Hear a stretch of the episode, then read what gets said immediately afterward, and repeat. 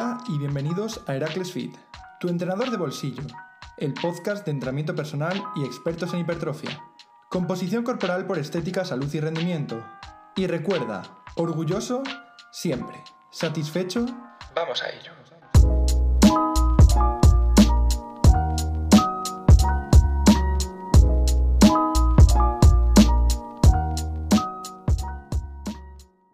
Hola, buenas. Soy Carlos, uno de los entrenadores que forman parte del equipo de Heracles Fit. En este episodio vamos a hablar sobre entrenamiento. Sí, en concreto sobre técnicas de entrenamiento avanzadas. Una en concreto, que se suele confundir mucho con las respaus. Estas son las mioreps. Las mioreps, al igual que las respaus, lo que buscan es aumentar el volumen de trabajo de una forma más eficaz a las series tradicionales o las técnicas tradicionales de entrenamiento que estamos acostumbrados a ver en los gimnasios. ¿A qué me refiero con acostumbrados a ver? A que seguro que todos hemos llegado al gimnasio y cuando vemos a alguien realizar un ejercicio, dicen, no, es que me toca ir a 12 repeticiones. Un 3x12, un 4x10, son técnicas más lineales. Se suele confundir con el rest pause, aunque porque ambos persiguen el mismo objetivo, que es aumentar el número de repeticiones efectivas dentro de cada serie, y se aplican de una forma muy similar. Esto lo voy a explicar de una forma mucho más completa un poco más adelante. Pero para que entendáis una pequeña diferencia, una en una rest pause lo que vamos a buscar es la misma, con la misma carga dentro de una serie, buscar después de un descanso llegar a ese fallo muscular. En la miorep hay una diferencia que, sobre todo a nivel práctico, por experiencia al aplicarla, es que buscamos realizar más bloques. Es decir, aumentamos el volumen a un poco menos de carga de lo que, por ejemplo, podríamos utilizar en un respaus. Aumentamos más repeticiones, es decir, somos capaces de realizar un volumen de repeticiones mayor ya que aumentan el número de bloques que hacemos alternando con descansos. Eso es una de las principales diferencias. Vamos a hablar un poco de qué son las miorep desde la teoría. Sí, siempre tiene que haber algo de teoría cuando hablamos de entrenamiento. Si no, simplemente estaríamos dejándonos llevar por lo que alguien ha dicho, sin ni siquiera buscarlo o ver cómo se implementa y luego probarlo tú y vivenciarlo. Al final, todas las técnicas de entrenamiento tienes que pasar por ellas alguna vez, probar cuáles son las que más te funcionan a ti o cómo podrías ajustar esa técnica a ti o a un movimiento en concreto para ti.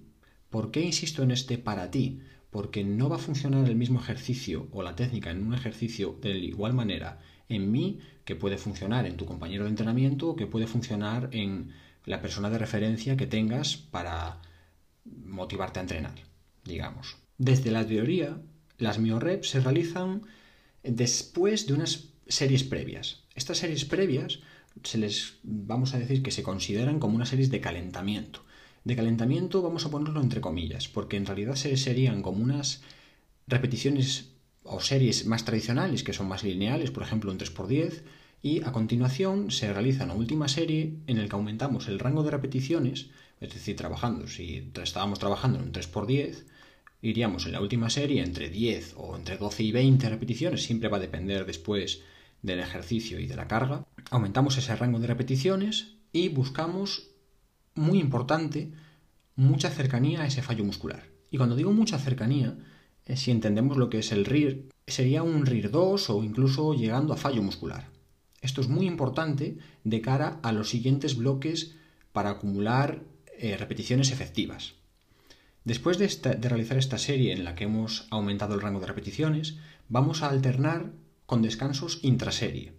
Es decir, realizamos esta serie a repeticiones, a 20 repeticiones por ejemplo, hacemos un descanso de 20 segundos, 10 segundos y después realizaríamos un bloque de repeticiones. Sobre esto hay que hacer dos aclaraciones. Uno, ¿cómo son los descansos? En estos descansos puedes contemplar dos aspectos. Uno, realizarlo como segundos o como yo lo he estado haciendo, lo hemos estado haciendo ya que hemos implementado este, este tipo de técnica en nuestro programa de entrenamiento, como respiraciones. En mi opinión, y para mi comodidad, yo prefiero las respiraciones, ya que cuando estás haciendo un ejercicio en el que vas a una intensidad tan alta, no me apetece preocuparme de estar mirando un reloj. Me apetece simplemente eh, hacer el ejercicio, eh, centrarme en que tengo que volver a mover la misma carga, el mismo peso, cómo va a ser la técnica y no quiero estar preocupándome de cuándo me lo marca el reloj. Esto siempre va a ser comodidad y va a depender mucho de, los ejercicios.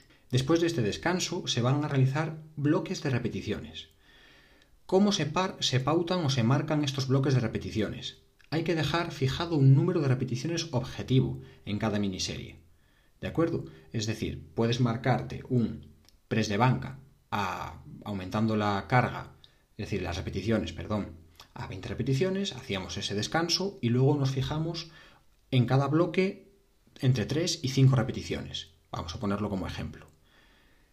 Haríamos un bloque de 5 repeticiones y si somos capaces de completar ese bloque de 5 repeticiones, volveríamos a repetir otro descanso. Después de ese otro de ese siguiente descanso, se vuelve a repetir el bloque. Y así, de esta manera, lo que vamos consiguiendo es aumentar el volumen de trabajo y aumentando el número de repeticiones efectivas dentro de una sola serie, porque el descanso es muy corto y no llegamos a recuperar del todo, no contaría como otra serie. Hay un aspecto a considerar dentro de, sobre todo a la hora de aplicar esta técnica, en cuanto al ejercicio.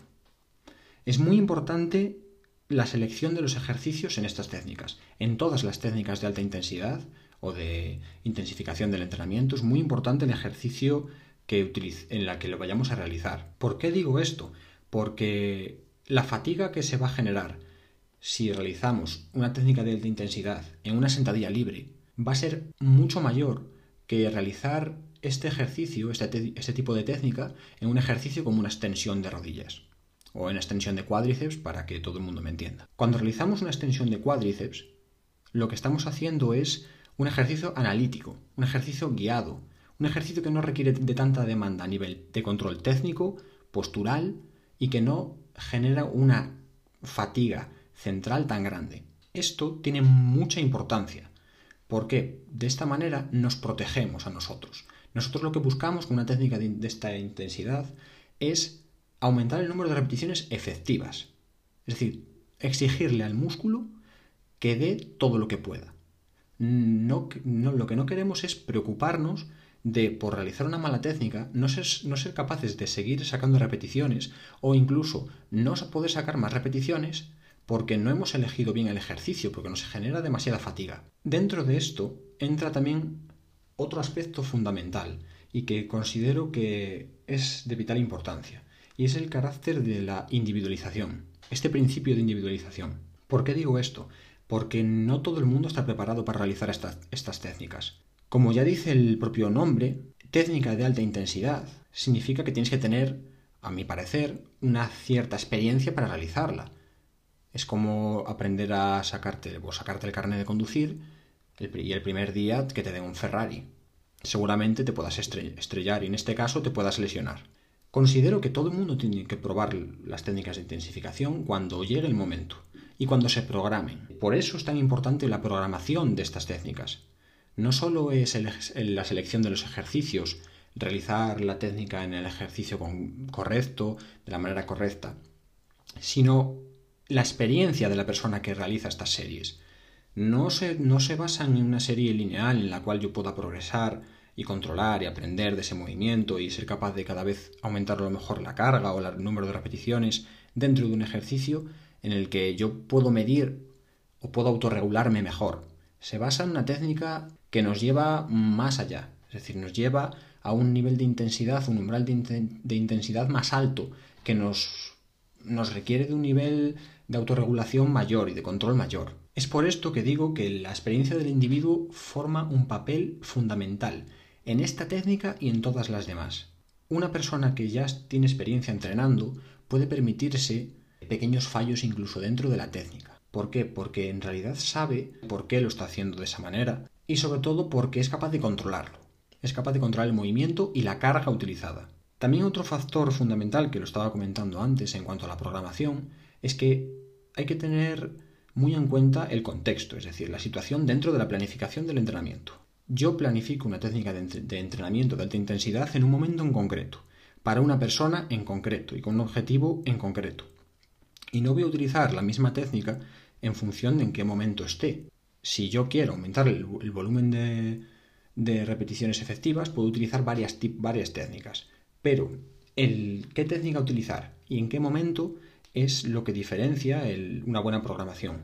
El otro factor, que ya lo hemos comentado, es la selección de los ejercicios. Siempre hay que intentar optar por ejercicios más monoarticulares, más guiados, más de aislamiento para utilizar ese tipo de técnicas. Principalmente por el factor de la experiencia. La experiencia y ese control que os decía a nivel técnico. Si mm, somos capaces de controlar toda la fatiga para realizar este tipo de técnicas, si solo simplemente nos centramos en aplicar la mayor intensidad al ejercicio y sin preocupaciones de me puedo lesionar, seremos capaces de mejorar nuestro rendimiento y aumentar ese estímulo muscular. Voy a dar algunos aspectos que pueden ayudaros dentro de este tipo de técnicas, que puede ser la alternancia de las cadencias dentro del ejercicio, ¿vale? Dentro del movimiento.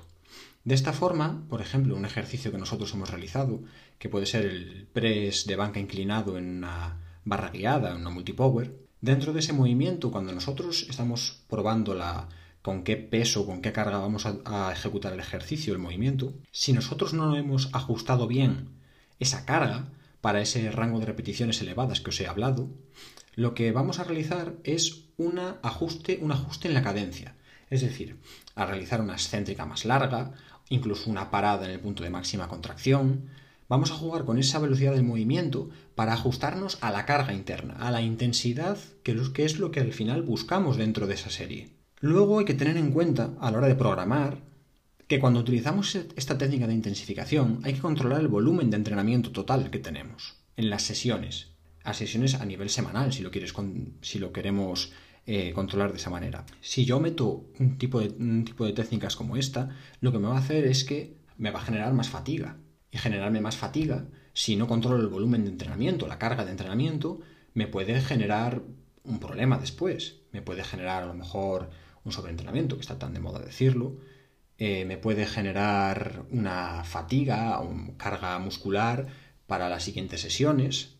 Y puede que no me deje rendir de la misma manera en el siguiente entrenamiento del, próximo día, porque no me habré recuperado. Por esto es tan importante la autorregulación. Autorregulación que sería que yo a mí mismo me hago sobre lo que yo estoy sintiendo en el ejercicio, sobre si yo puedo controlar la carga, sobre mi nivel de intensidad o el, nivel de intensidad que creo que estoy alcanzando, y sobre todo también sobre la regulación dentro del propio programa de entrenamiento. Es decir, si yo estoy viendo que me está costando utilizar esta técnica para un ejercicio que yo creía que iba a poder realizarla, lo que tengo que hacer es seguramente modificarlo, adaptarlo de tal manera en la que no me genere esos daños. Al final esto es muy importante. Muchas veces nos centramos en vemos un ejercicio y queremos hacerlo a toda costa, e igual ese ejercicio no es el correcto para nosotros, o la forma de, utilizarlo, de ejecutarlo no es la adecuada. Entonces tenemos que ser capaces de viéndonos viendo cómo nos encontramos nosotros dentro de ese ejercicio, ser capaz de modificarlo, adaptarlo, para que el ejercicio se adapte a mí, no yo al ejercicio. Esto es un aspecto muy, muy importante, que de cara a una explicación, como yo como entrenador, hacia cualquier persona, si yo tengo que explicarle a una persona este tipo de técnica, lo que voy a hacer es una constante vigilancia de aspectos técnicos, de preguntarle cómo, nota el, peso utilizado, que me reporte sus sensaciones, porque todo esto lo que me va a hacer a mí es ver cómo se está adaptando la persona al ejercicio y a esa técnica. Por último, espero que mm, cuando utilicéis una técnica como estas, seáis capaces de entender que lo más importante es la intensidad. ¿De acuerdo? La intensidad dentro del entrenamiento y dentro de estas técnicas es lo más importante. Tenemos que ser capaces de que cuando un músculo nos esté diciendo no puedo más, hacernos a nosotros mismos la pregunta de realmente no puedo más. Esto también me lo aplico incluso a mí mismo. Cuando yo estoy entrenando, muchas veces también me pasa lo mismo que a muchos de vosotros, que intento hacer un ejercicio, mm, yo pienso que no puedo más, y en este caso mi compañero de entrenamiento, Yago, está a mi lado y lo que me está diciendo es, mm, saca más, saca más, fuérzate otra. Tienes que ajustarte a esta intensidad. Yo me he ajustado en intensidad, me he marcado una intensidad a la que tengo que llegar en, esa sesión de entrenamiento. Si, si eres capaz de ir realmente a esa intensidad, lo que vas a provocar es una mejora. Vas a mejorar. Espero que este episodio no se os haya hecho demasiado largo. He intentado que no sea demasiada carga teórica, ya que al hablar de las técnicas prefiero hablarlas como si fuera una charla, una explicación que yo podría darle a cualquier persona a la que entreno en, en persona, y de esta forma hacer, haceros ver que dentro de lo bonito que pueda quedar dentro de un programa hay una técnica de intensificación, hay muchas más cosas detrás que son muy importantes y que normalmente no se suelen utilizar. De hecho, muchas veces hay personas que utilizan ya técnicas de intensificación al poco de haber empezado en el gimnasio, cuando en realidad tienen mucha margen, mucho margen de, de ganancia y de mejoría realizando técnicas tradicionales, una serie lineal de un 3x12, un 3x10-12, en el que puedan mejorar dentro de ese rango de repeticiones, aumentando la carga, o, o mejorando la técnica o mejorando por cadencias. Quiero que os quedéis con el hecho de que cuando hacéis una técnica de intensificación, tenéis que ser capaces de aplicar mucha intensidad. Espero que os haya gustado mucho este episodio. He intentado que sea lo más ameno posible. He intentado hablaros de qué es este tipo de técnica, de cómo puede implementarse y sobre todo de varios aspectos que hay que tener en cuenta antes de realizarlo o cuando se esté realizando. Os espero en próximos episodios y